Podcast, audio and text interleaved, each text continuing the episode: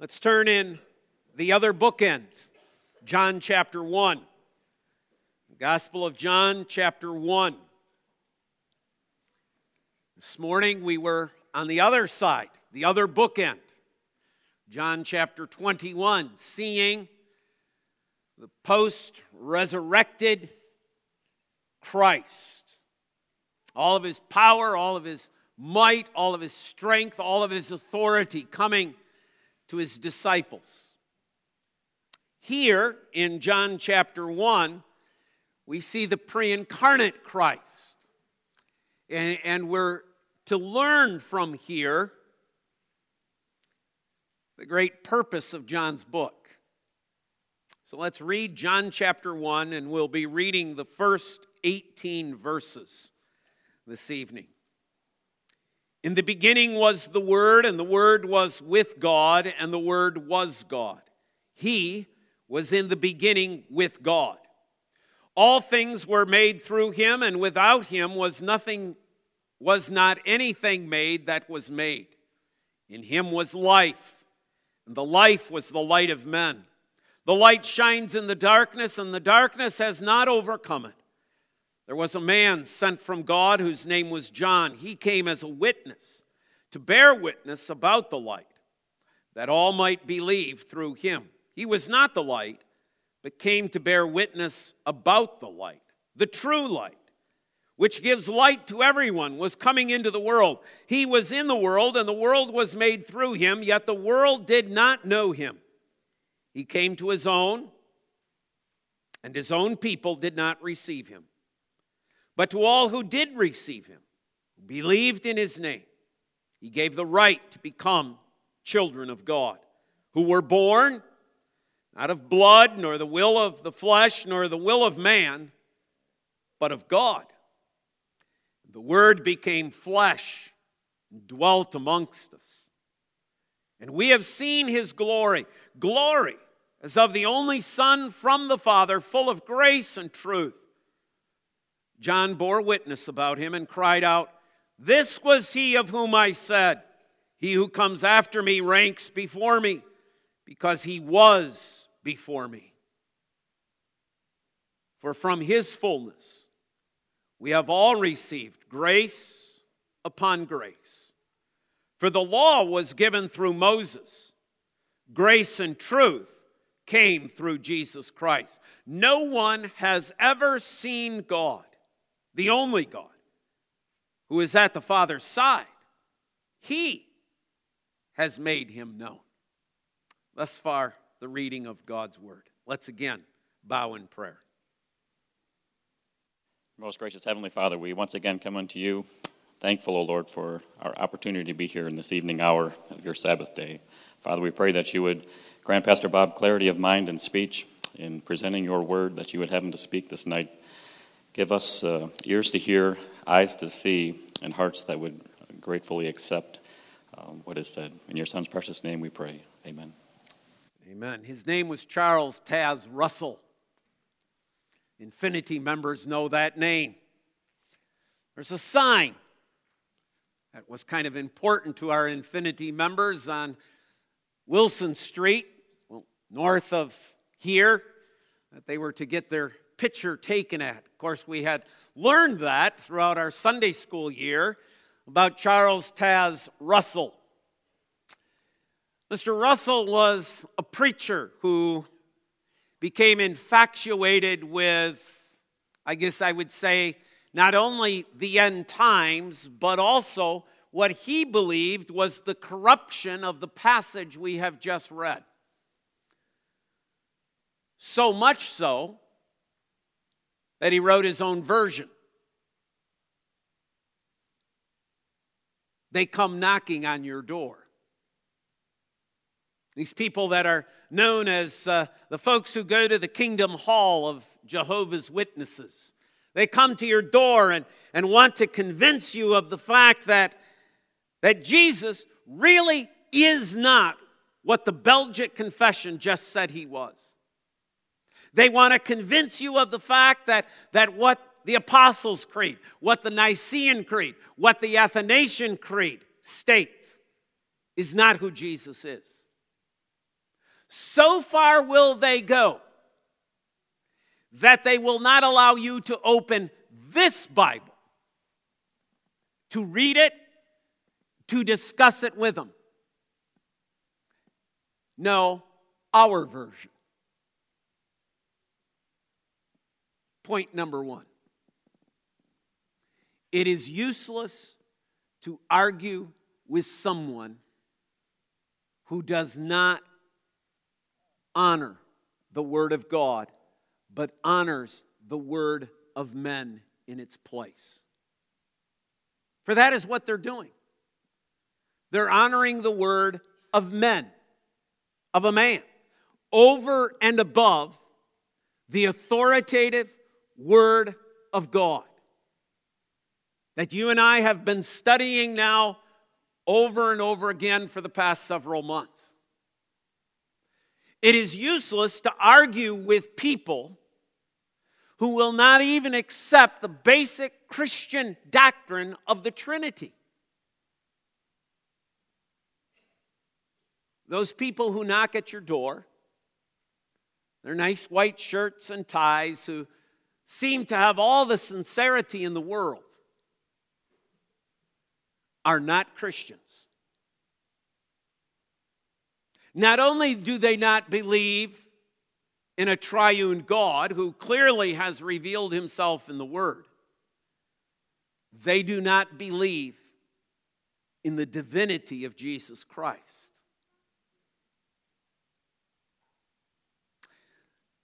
So perhaps the next time one comes a knocking, maybe after tonight's message, you'll say, if you're willing to discuss with me this version, I'll gladly discuss with you. Else, it's probably a waste of your and my time. For we are not to cast pearls before swine. Now, those are hard words, those are harsh words. In de Brès's day, they might be death words. Today, it's probably a fine, imprisonment, some sort of hate speech has just been offered. But you know, that doesn't take away from the truth of it and the reality of it. So let's dig in to John chapter 1 two main purposes. John chapter 1 is there, and the Gospel of John is there, specifically with the purpose to teach us that Jesus Christ is divine and human. He bears two natures. That, that's what John is doing. That's what's between the bookends. That's what begins the gospel. That's where we are to end the gospel. That the one who comes in the flesh is the Christ who existed before all time. That the one that the disciples are seeing on the Sea of Galilee, asking them to come and have breakfast, is none other than the eternal Son of God. And in between, John fills the gospel through the work of the Holy Spirit of example after example after example to teach us that very point. But there is a second. I alluded to it this morning, and I want to call your attention to it more specifically tonight. If you go to John chapter 20, John tells us the purpose of the book. John 20, verse 30. Now, Jesus did many other signs in the presence of the disciples, which are not written in this book, but these are written so that you may believe that Jesus is the Christ. Who's that? The Son of God. That you can believe that Jesus, this man of flesh, is Christ, the Son of God, and that by believing, you might have life in his name. If you take that apart, ask yourself the question what does it take to believe to be saved? It takes believing that Jesus is the Christ, the Son of God. If you do not believe that, there is no salvation. You can't be saved.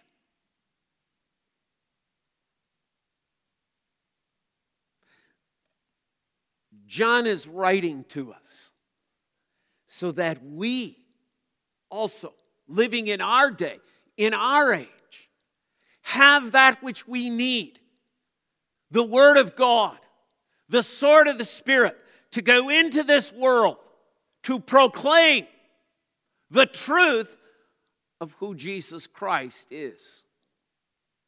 That Jesus, the Son of God, is where life is to be found. Secondly, let's go back then to John chapter 1. Perhaps you see these things already. Perhaps even as I was reading them, you see these connections. But I want to point out six connections that John is making. And I'm using John chapter 1 because that's what de Brès referenced. It's one of the scripture texts that, that de Brès referenced in the Belgic Confession. He's writing again, explaining what do we believe as Reformed believers? What is it that those who belong to the Reformed faith, what is it we believe about Jesus Christ? We believe that he is the divine Son of God who came in the flesh.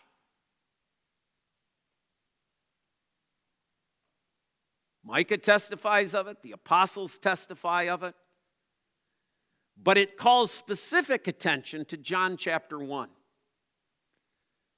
Again, let me just state six connections. The first connection are the first three words, right? You can't miss how John opens the book. In the beginning. Where have you heard those three words together before? Anybody? Genesis chapter 1. That's the other reference, right? Genesis chapter 1. In the beginning, God created the heavens and the earth. In the beginning. Okay, you don't have more than one beginnings. So when Genesis says in the beginning, and now John uses the phrase in the beginning, are we talking about two separate beginnings? No. We are talking about one and the same, for the lack of a better term, time. In the beginning. In Genesis, it's in the beginning, God created. John, it's in the beginning, was the Word. Now, note what John is doing. He is saying that this word that he has not yet defined, he has not yet told us exactly what he means by word. Now, we've read the passage, we've probably studied it, we know where it's going, but, but you got to stop and take it slowly. Take it piece by piece. The word was in the beginning. Genesis says, though, who was in the beginning? God. In the beginning, God. John, in the beginning, the Word. What John is simply saying is this here's the second thing that the Word was God. Whatever this word is going to end up being in John chapter 1, wherever this goes, he is making the connection that the word is God.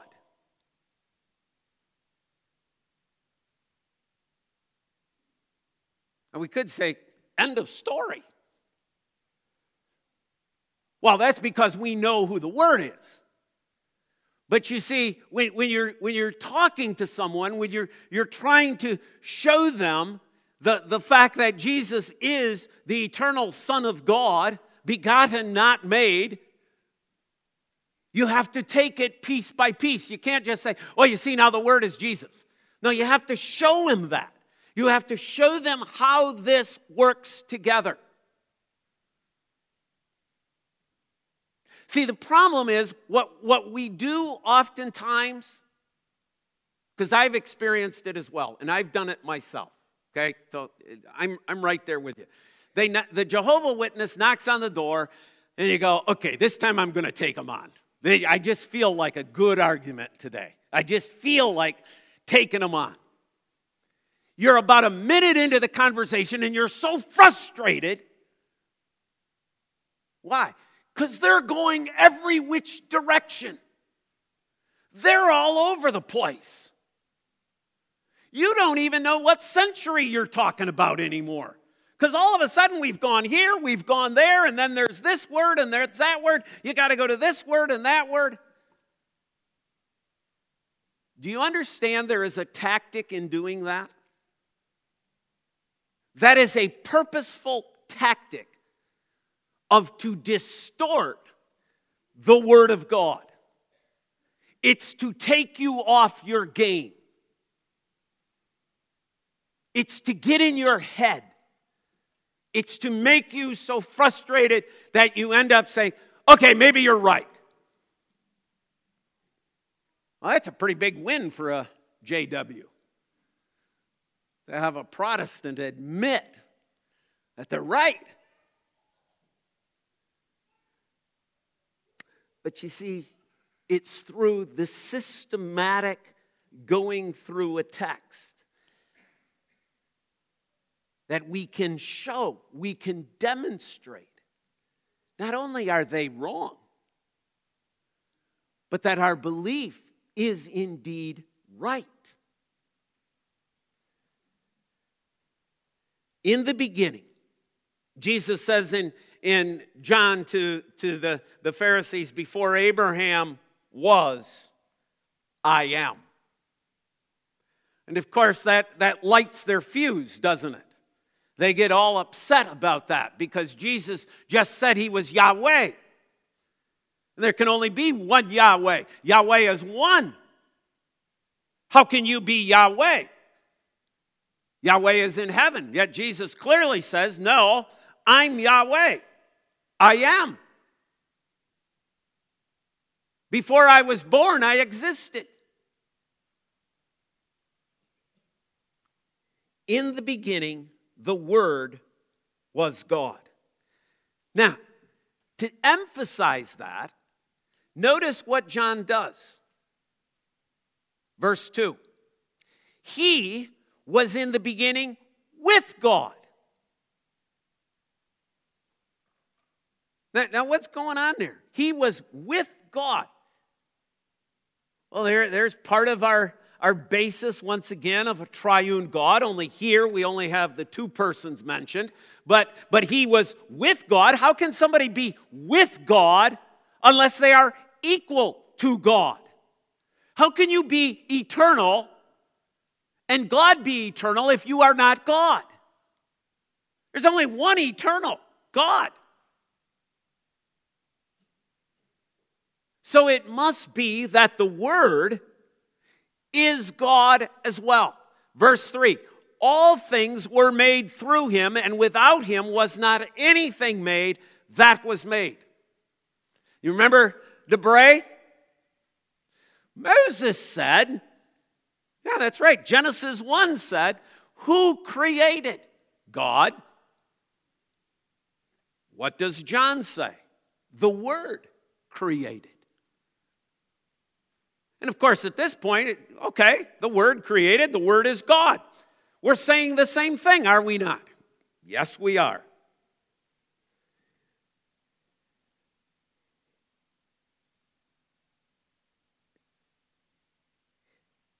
It is a false notion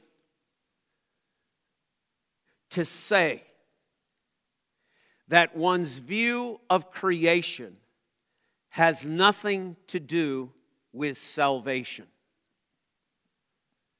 Jesus said through the Word, I created the heavens and the earth. Can you have a Savior who's a liar? Can Jesus save us from our sins if he's a liar? You say, well, no, because then he'd be sinful and it required a perfect sacrifice. Exactly. So when your professor, when your teacher in high school, as you press the point, young person, of the fact wait a minute, I think you're trying to teach us a view of the creation that is not true. You're trying to tell us that Genesis 1 is not true history. And they look at you and they say, Well, this really has nothing to do with Jesus. You turn to John chapter 1 and you say, How can it not have something to do with Jesus? He was not only there, He's the creator. Are you telling me that Jesus lied? And of course, He didn't lie. Not only did Jesus create, John goes on to say, He's life. That which gives life is Christ. It is Christ who gives life to everything. I am the resurrection and the life. I am the light. I'm the light that shines in the darkness. I am the light of the world.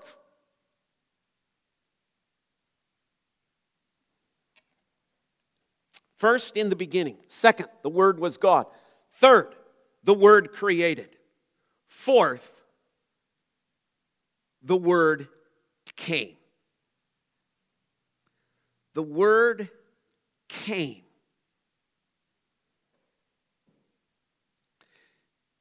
How did the Word come? The Word came, we are told, not by the will of man, not by ordinary procreation, not by sinful act, not by lustful thought, but by the will of God. If somebody comes into the world by the will of God, what, what, is, that, what, what is that conveying? It's conveying the fact that God is the one who brought this life. And the Holy Spirit shall come upon you, and the power of the Most High will overshadow you.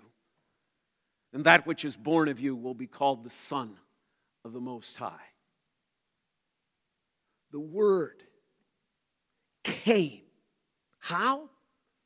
By the will of God and became flesh. Verse 14. This Word that is existing in the beginning this word that was God, this word that created, this word that came by the will of God is a word that became flesh. Human, man. Two natures. Natures. A flesh, a man nature, and a God nature a divine nature. That's who the Word is. The Word that takes on flesh. He was here. Notice the next phrase of John chapter 1, verse 14. Not only did he take on flesh, but he dwelt among us, and we've seen his glory. What does it mean to dwell? It means to tabernacle. The Word, God, came in the flesh and tabernacled, and we beheld his glory.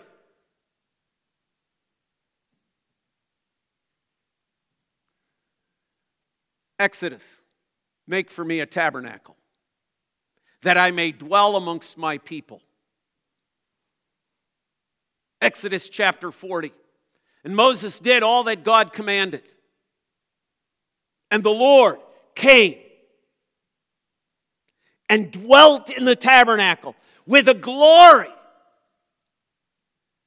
that they were not able to look at.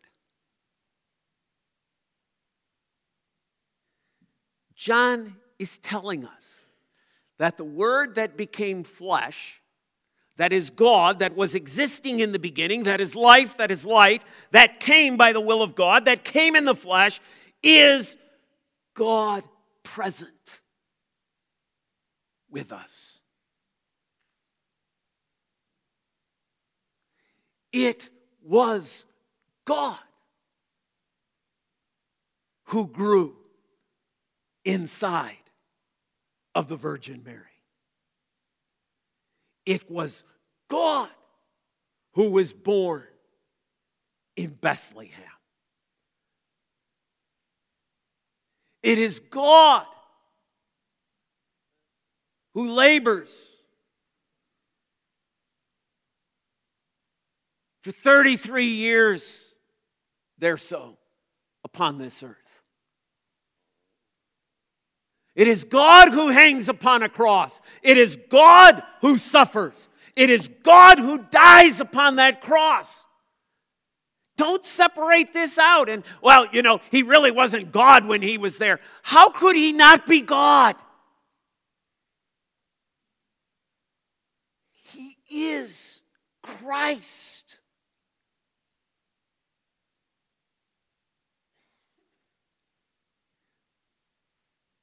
Emmanuel is who we call him.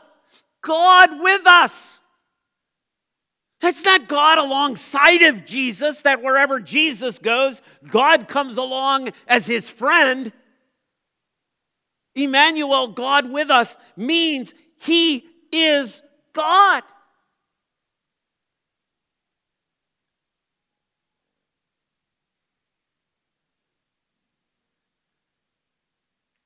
It's amazing, It's startling, it's mystifying. But yet, this is what John is telling us. This is what the door knocker is denying. This is what the door knocker is running away from. This is what the door knocker wants nothing to do with. They will not accept a word become flesh and dwelling amongst us. Continue on. Verse 15 John bore witness about him and cried out, This is he of whom I said, He who comes after me ranks before me, because he was before me. For from his fullness we have all received grace upon grace. For the law was given through Moses, grace and truth through Jesus Christ. There's the connection. There's the line. The Word that becomes flesh, that dwells among us. The Word that existed in the beginning. The Word that was with God. The Word that was God. The Word that created. The Word that is life. The Word that is light the Word that came into this world by the will of God. That Word is Jesus Christ. In the beginning was Christ.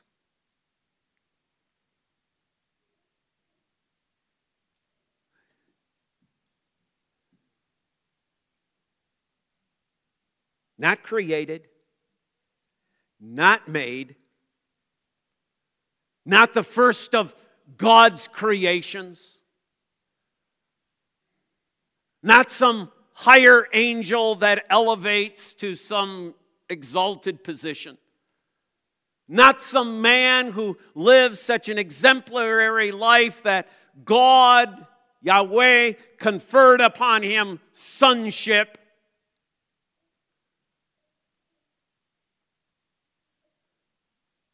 But Jesus Christ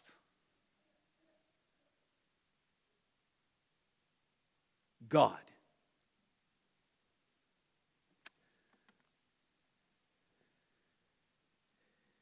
But you see, this is denied, this is not accepted. Judaism doesn't accept it. Judaism believes that he's a blasphemer, worthy of death. That which I have just said in a Jewish synagogue would be considered blasphemy. If we were in the Old Testament, they would haul me outside of the city and stone me to death.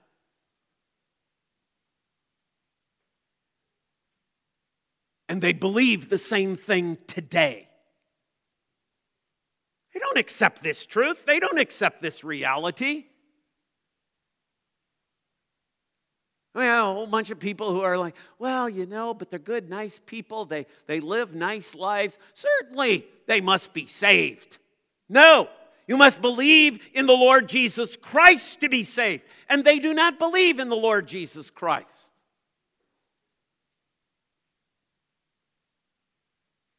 Well, certainly those nice Muslims who believe in only one God Certainly, there's a lot of similarity between us and them. No, there isn't. Their one God is not our God.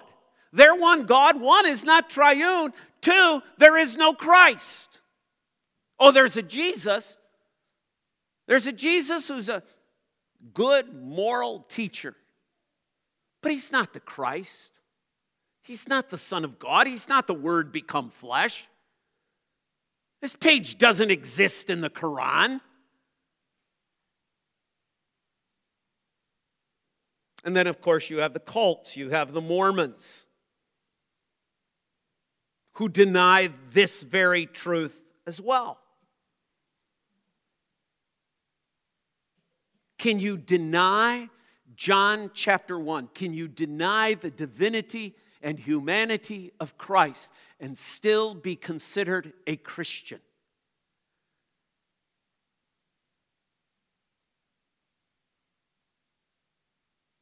That's not a mysterious, that's not a question of mystery. No. No.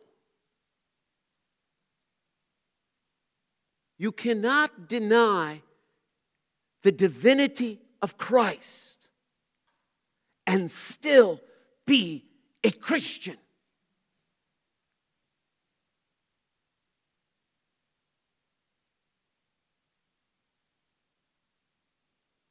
And I've probably included the Jehovah's Witnesses enough that I don't need to repeat it. You, see, if we go back to the last article that de Brès wrote, he, he mentions some of these people who are deniers of the Trinity, but they're also deniers as well of, of the fact of, of Jesus' divinity.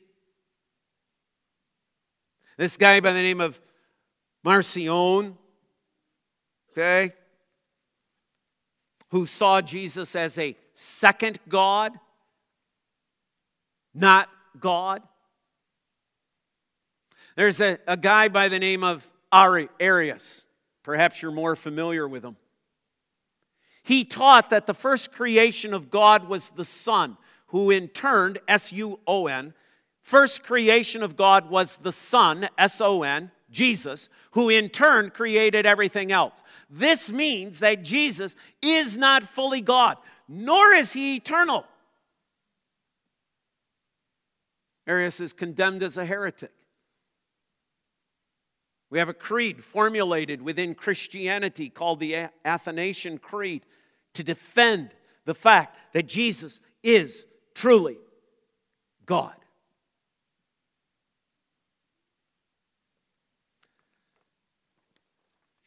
Do you know Benny Hinn? Do you know that fella? Okay. How many of you ever heard of Benny Hinn? Okay. Want to hear a quote from Benny Hinn? God has body, soul, and spirit. And there are three of them Father, Son, and Holy Spirit. So there are actually nine gods. You're going to tell me that's Christianity. To believe in nine gods? It's not Christianity. That's polytheism. That's paganism.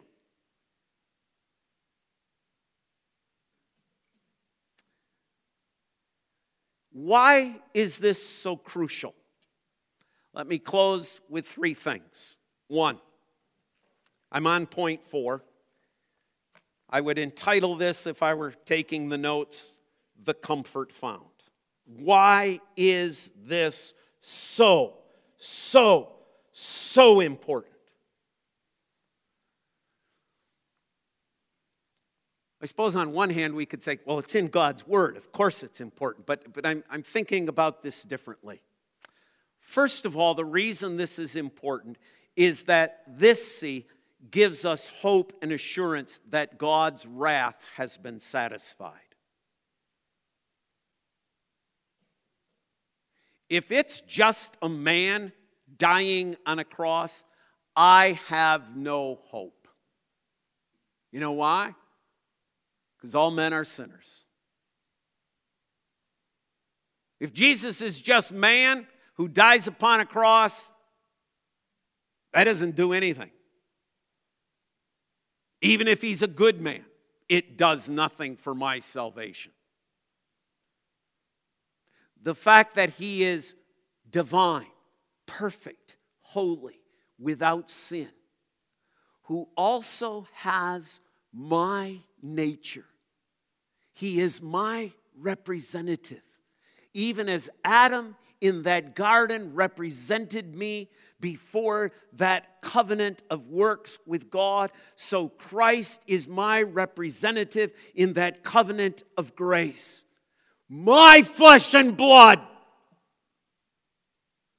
He's dying for sinners like me. And it's a perfectly holy death. And God's wrath is satisfied. Fully, completely in Christ.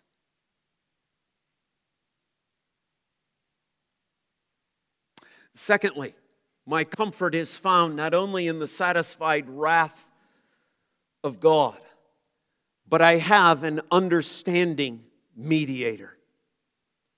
Hebrews chapter 4, verse 15 reminds us of the fact that Christ is our mediator even now before the Father, that he stands interceding, not as one who does not know of our weakness, not as one who does not know or understand our frailty, but because he was human, he understands fully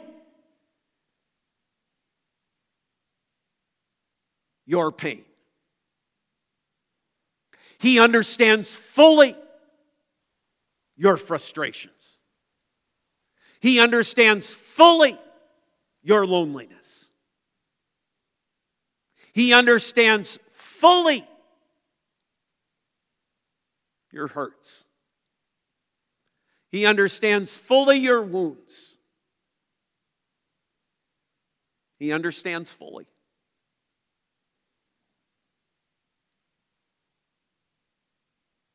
because he became flesh. And he hungered. And he slept. And he s- sweat. He cried out in pain. And he died. I have a mediator who knows exactly what it's like to be man. but he's able to come before the presence of a holy God because he is holy. He is divine. And when he prays for you, when he prays for me, he prays not imperfectly. He prays perfect prayers before the Father.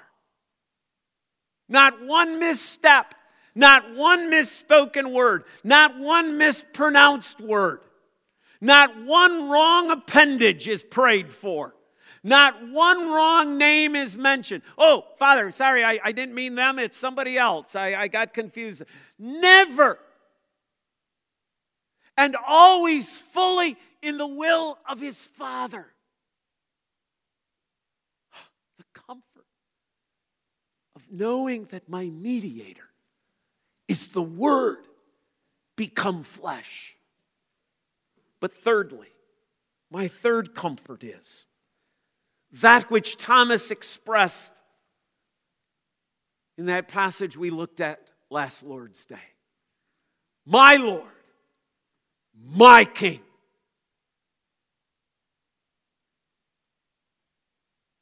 He is our personal King.